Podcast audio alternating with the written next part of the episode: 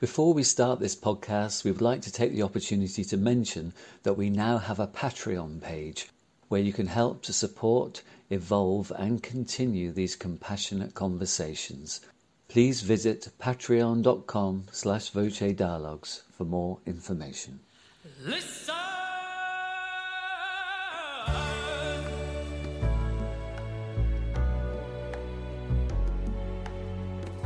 Welcome, everyone, to the Voce Dialogues Voices of Compassionate Evolution. I'm Chloe Goodchild, founder of The Naked Voice, and this is our new online community where we are exploring, deepening, and evolving our awareness of the transforming power of compassion. Enjoy these new dialogues with a wide range of artists, musicians, writers and philosophers, social entrepreneurs, and sacred activists.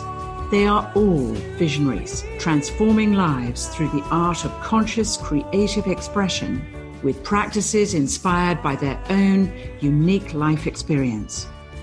The Voce Dialogues are dedicated to the compassionate evolution of life on Earth. Well, welcome everyone to this Voce Dialogues with Christine Stevens. I am just so excited. Big welcome to you. Thank you so much. Christine and I, we've known each other quite a while, haven't we? We were just remembering that we met at a dinner party in San Francisco. Many of you, of course, will know Christine. She loves to say, the drum is my peace pole. Christine is the founder of Upbeat Drum Circles She's a featured speaker at the Yosemite Peace Conference and the Rotary Peace E Club. In 2005, she led the first drum circle training for peace in the war zone of Iraq. She has since created drum programs with refugees from Iraq. Last year, her online course, Awaken Your Rhythm, with the Shift Network, united over 600 people from 37 countries. And her latest project, the Global Rhythm Sangha, features master teachers from the world cultures each month for a whole year. But Christine, it's just really a great, great joy to share this conversation around your voice of compassion and what compassion means for you, how it's shown up in your life, and obviously specifically how the drum entered your life. Hmm. Thank you so much um, for having this consciousness around the topic that you're intending for our, our conversation point. It's a powerful internal place for me, compassion. And especially because as musicians, a lot of times we have learned music and we haven't always had a positive experience with ourselves and we become too much sometimes focused on outcomes or performance. And this even just self-compassion with your own playing of music and your own sounding is an important place to start. And so and with that i want to put my hand in my heart and connect to the inner drum which we all have. Everyone is born a drummer. Lovely. we began life listening to the heartbeat of our mother. And so that pulse we were i like to say we were all incubated in rhythm a friend of mine, Judy from Canada, always says the drum is an evolutionary driver. Mm. Uh, Judy Atkinson, I just really love that phrase, or that it's a call to the heart. This is a great rebranding of the drum, which too often was related to just male energy or performance or, you know, that kind of a call to war. So my work in peace building, as yours, is really bringing a tool of rhythm to humanity for the, the universal conversation we can all have in rhythm. In my experience in Iraq and working with refugees, I thought about the word compassion a lot, and I thought, my experience of compassion, I like to always talk about the science and the spirituality, right? We're bridges of those two fields, um, which are merging. And the spiritual side of it for me in this deep topic is what I feel when I drum with people who are my enemies, you know, according to my culture here, my country, um, but yet at the same time, or they are sitting in a circle with those who might be their enemies, or we speak in different languages. And I'm thinking of the women's refugee group I work with, with the Iraqi refugee women. And at the same time, there's something that they call in spiritual traditions unity consciousness. And me, I call it the music bridge. Mm-hmm. And when I'm drumming and I'm across the circle from someone and we're drumming, and you probably use the sitting in the circle too, it's just already a powerful form. That there's nobody hiding, there's no one in the front of the room, we're all equal in the circle. And when we're sitting and gazing at someone else across the circle, we're drumming together. I experience a sense of unity consciousness, meaning we are one. Mm. You know, I and then really when you feel that and you're looking at someone with a a hijab and a you know their head is covered their head is scarf is on and they come from a co- completely different culture. You can't understand a word. You know the best you can do is say shukran you know inshallah mashallah you know these little words. But there's something so profound about that compassion that i have found in myself for the strangers who the refugees and the warriors who mm-hmm. are coming from the other side of the of the conflicts from me or when I'm working with Palestinian and Israeli teams, which I did this summer, and bringing them together and having them just keep drumming and notice across a circle, just looking, just gazing. What what happens when we don't talk is amazing. Mm-hmm. Like, how do we have musical dialogues that build peace? I'm interested in that. You demonstrate that so beautifully. We can all benefit from just really seeing, looking at your videos and so on, and seeing how you just, your whole body is engaged in just empowering others. It's just like the joy just sort of seems to pour out of you, and you just sort of transmit your own embodiment of compassion, I would say. That's what I see. And then across the other side of the circle or wherever you are, it's impossible not to be melted by that, you know, and to to fall in with that It's, it's you're touching a kind of level of of wiring, um, human wiring and spiritual human wiring that has been so deeply forgotten, hasn't it, in our Western culture?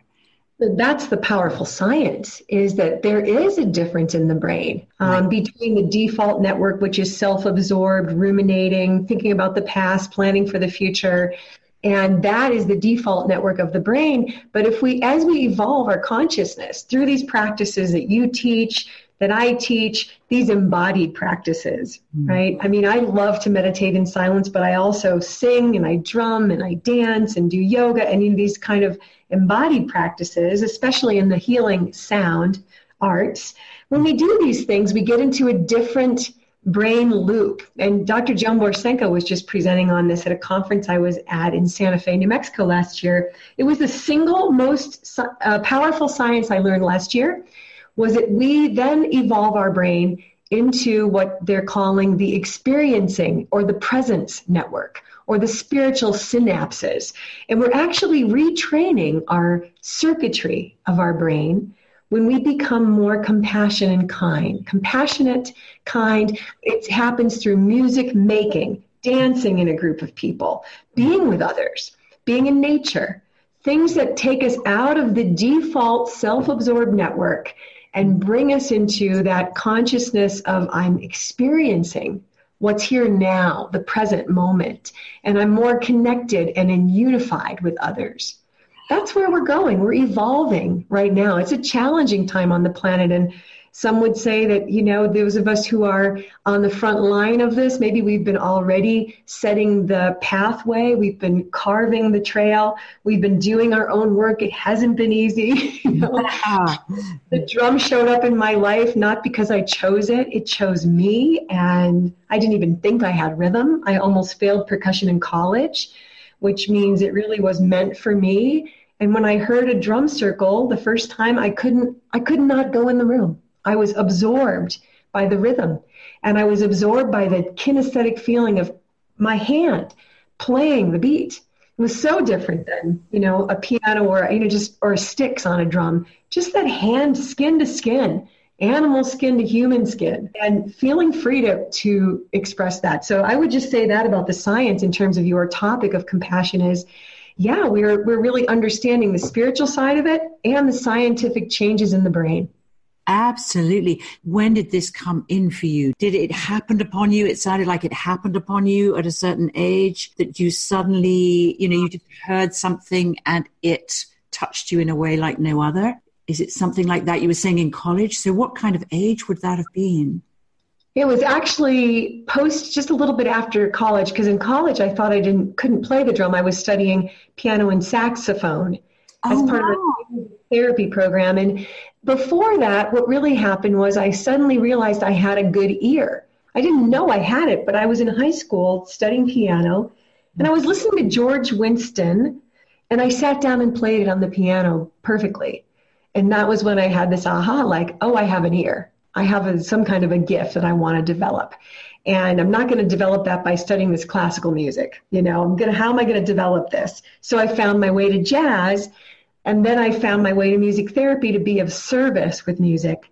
And then after college, I heard these drums beating in this music therapy conference. And I went into the room and just stayed there for the next five hours and met Arthur Hull from Village Music Circles and just started doing drumming in my music therapy practice with inpatient psych, dual diagnosed, Yeah. and then got interested in wellness and was part of this research team at Remo, the world's largest drum company. Mickey Hart supported it, where we were actually able to take blood samples before and after an hour of a group drumming protocol and show that drumming as a, in a group experience with a specific protocol that wove in breathing and, and exercise and self-expression and spirituality and guided visualization when we did that protocol with dr barry bittman we were able to have the first medical study published in a peer-reviewed medical journal with blood samples before and after group drumming showing that it changes our biology to do this for an hour. It reduced stress on a cellular biology level.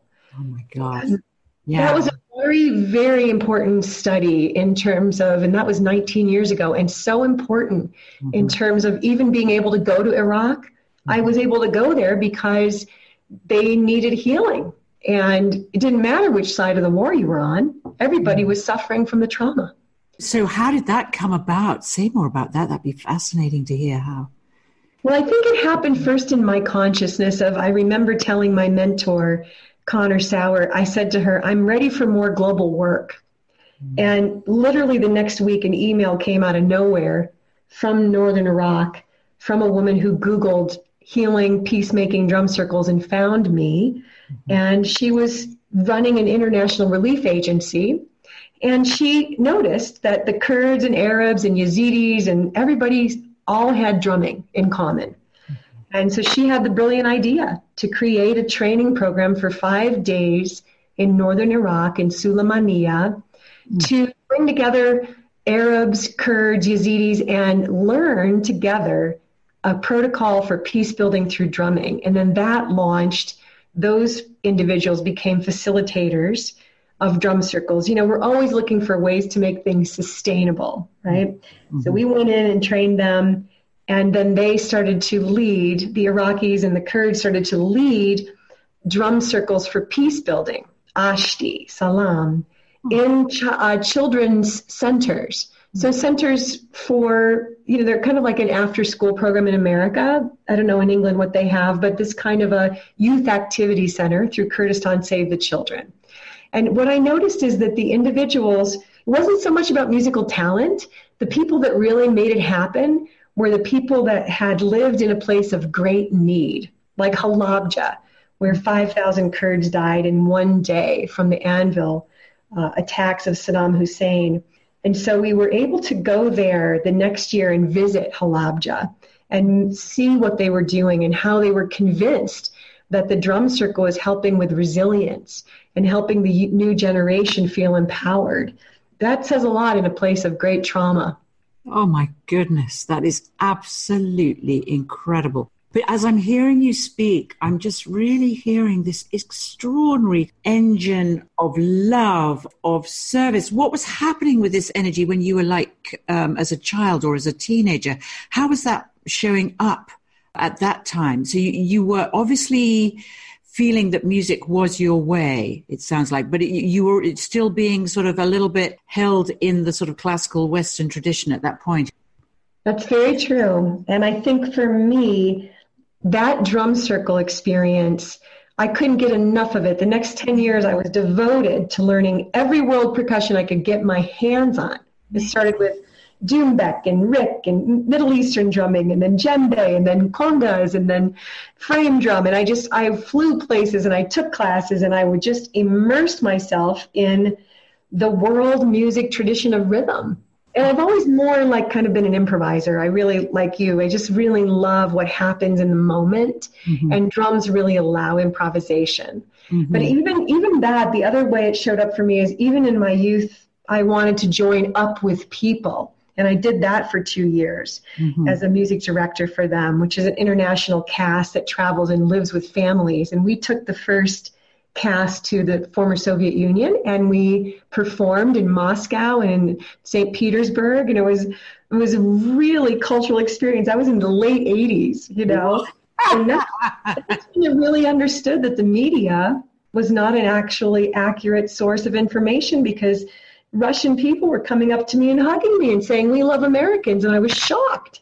I mean, I was completely brainwashed that these people hated me and were going to kill me, you know, and, oh. and there was nothing but love. And, and, yeah. that I think was a pivotal experience yeah. Um, the other thing I want to share about your topic that you've brought me back to in the days that I was working in Iraq is um, because it was really scary, you know, to go there and but we're pulled and scared at the same time, and that's okay. You know, when are we going to find the boundaries mm-hmm. of our own compassion for humanity, but in a place where we're a little afraid?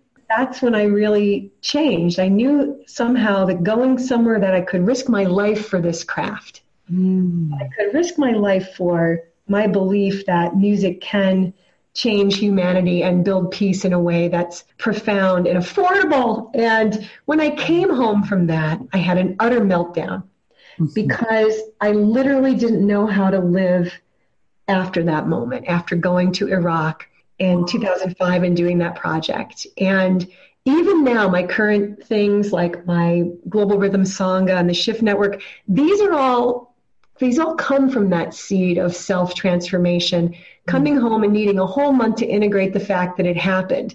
The fact that people were loving each other after five days. They began as enemies, and after five days, they were crying to have to say goodbye to each other. These are Arab men, which never happens. And my own sort of internal shift was this feeling of like, you know, compassion. What does that really mean?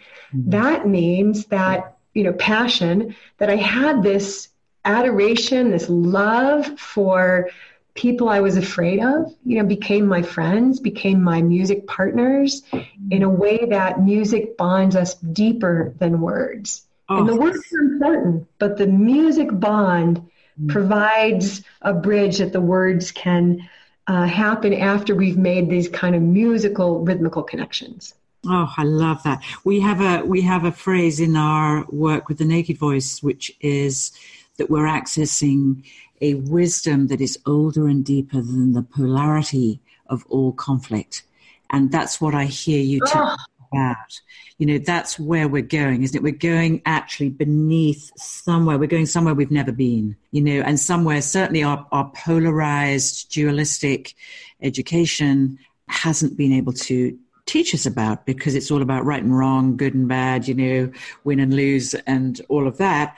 And what you're reminding us so deeply, and we know this in ourselves, certainly having worked in Ireland with the bodhrán drum, you know, the, the frame drum there, and just hearing it there, it just, as you say, it just disappears the inauthentic conflict, doesn't it? Because you need the conflict as in creative conflict because you've got to be able, you know, because it's more and more mesmerizing and unifying the more sort of you have to give lend your intention and your focus and your commitment to the beat and to different beats and to off beats that you have to be able to embrace a wider and wider and wider spectrum of rhythm you know which basically is you're saying embraces a wider and wider spectrum of human beings somebody in india i remember said to me concentration brings devotion.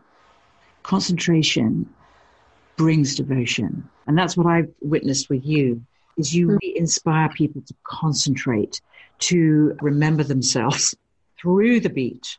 And then that brings the devotion.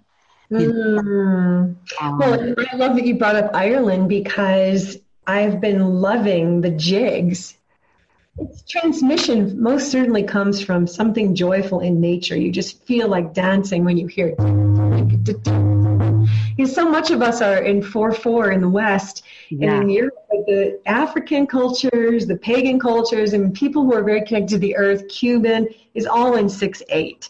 Yeah. And um, I really love playing in 6 8. It pushes me I listen to it. I'm, I'm very careful about my consciousness mm-hmm. because I love when you said widen our scope of rhythm, you know, because mm-hmm. it's one thing we can do is we can just challenge ourselves to listen to things that are not our home comfort zone. Oh, that made my body do something different or my hands do something different. And it's just, it's great to talk with you about this because that's the other thing that helped me when I came back from Iraq and I was having such a meltdown is I had to seek out mentors Cameron mm-hmm. Powers and Christina Sophia, the founders of Musical Ambassadors of Peace. They were so helpful. Arthur Hull, Mickey Hart. I had to talk to people mm-hmm. like yourself. I should have called you because, you know, people who could understand when we have these experiences, they're precious. Yes. They're painful and precious. And yes.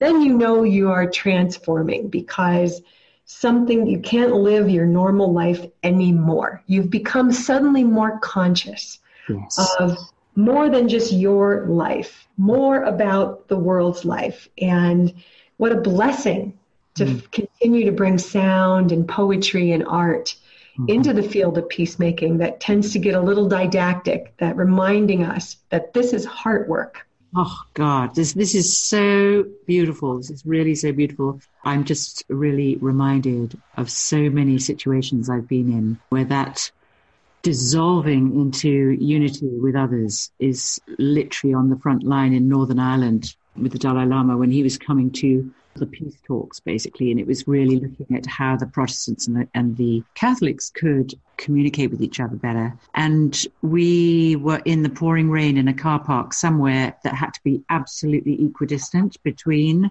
the Catholic community and the Protestant community. So there we were in the pouring rain, and I remember I was there with Tim Wheater and a whole group of a whole group of us, and this beautiful Celtic singer, Deirdre Ní Sinead, and we were just singing. I was thinking, what can we chant? What can we chant together? There's about 5,000 people there.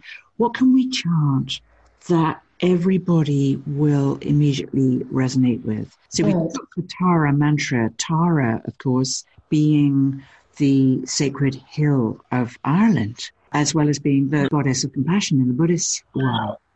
Wow.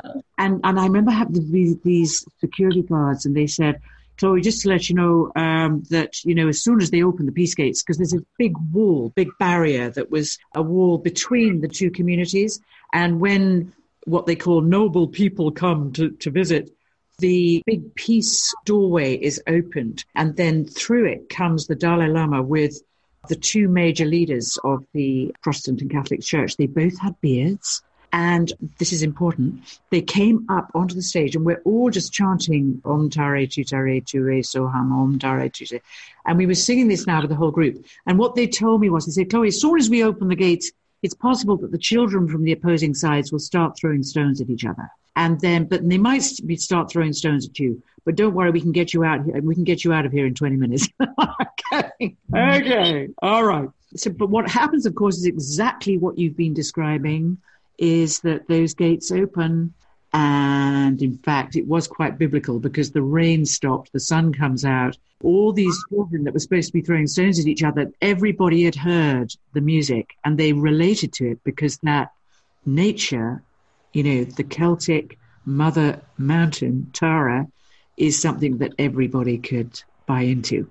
Mm. It was just extraordinary. And children were just singing in my face. There were people who were like victims of the war in wheelchairs and they everybody was really come really close into the stage just like you're describing like one big family and everybody got it. And then they the dalai lama gets up on the stage with these two guys and he has the presence of mind to take their beards and he takes their beards so he's one in his right hand and the other in his left hand they're standing on both sides of him and he bangs their heads against his with the beards pulling their beards towards his head and banging them three times and then he's just roaring with laughter. And then he goes, he said, I can understand. He said, why? You know, you have different religions maybe opposing each other. He said, but when you're the same religion, how can you possibly oppose it? Anyway, so, and that was just brilliant, you know, and, and the music went on, you know, it was an extraordinary moment. I haven't thought about that for a while, but you're really reminding me we've trodden quite similar pathways, I realize.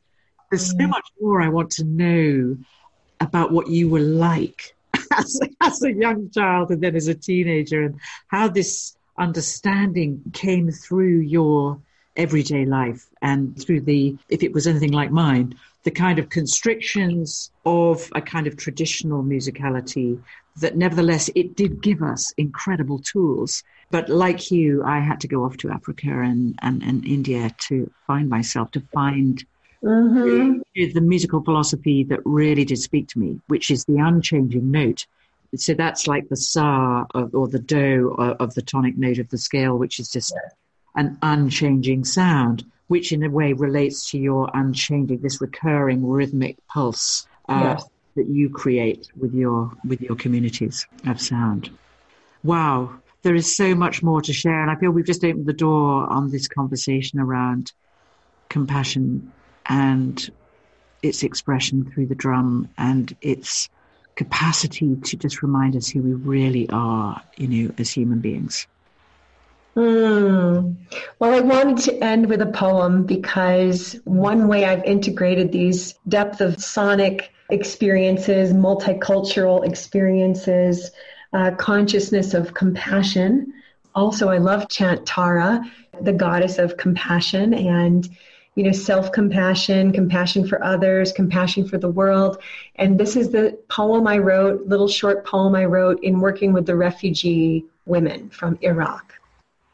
Musicians know the note that lights the fire. Musicians know the note that lights the fire. The breath that fans the flames is the same as the one that sings the song. So we gather around to imbibe the warmth of rhythms in a holy blaze arising from Syrian tunes to Iraqi beats, the voices of women who hunger for a taste of their tradition, in the embers of remembering the music that takes them home. Oh. So you just continue to light that fire. Oh, God bless you, Christine. Thank you for interviewing me, Chloe. Thank mm. you so much for your program and your work and the way that the voice and the drum, we always joke about this, but it's really true. They're the two human instruments, the resonance and the entrainment and the voice and the drum. It's what, what our human body is biologically wired for. And so I always feel a beautiful sisterhood when we connect, that we're connecting our work in the world and we're connecting this to anyone listening to remember that we are the voice and we are the beat. Beautiful. Well, I bow to that and bless you, Christine. Thank you so much for joining us on the Voce Dialogues. Much, much love and to be continued. Thank you.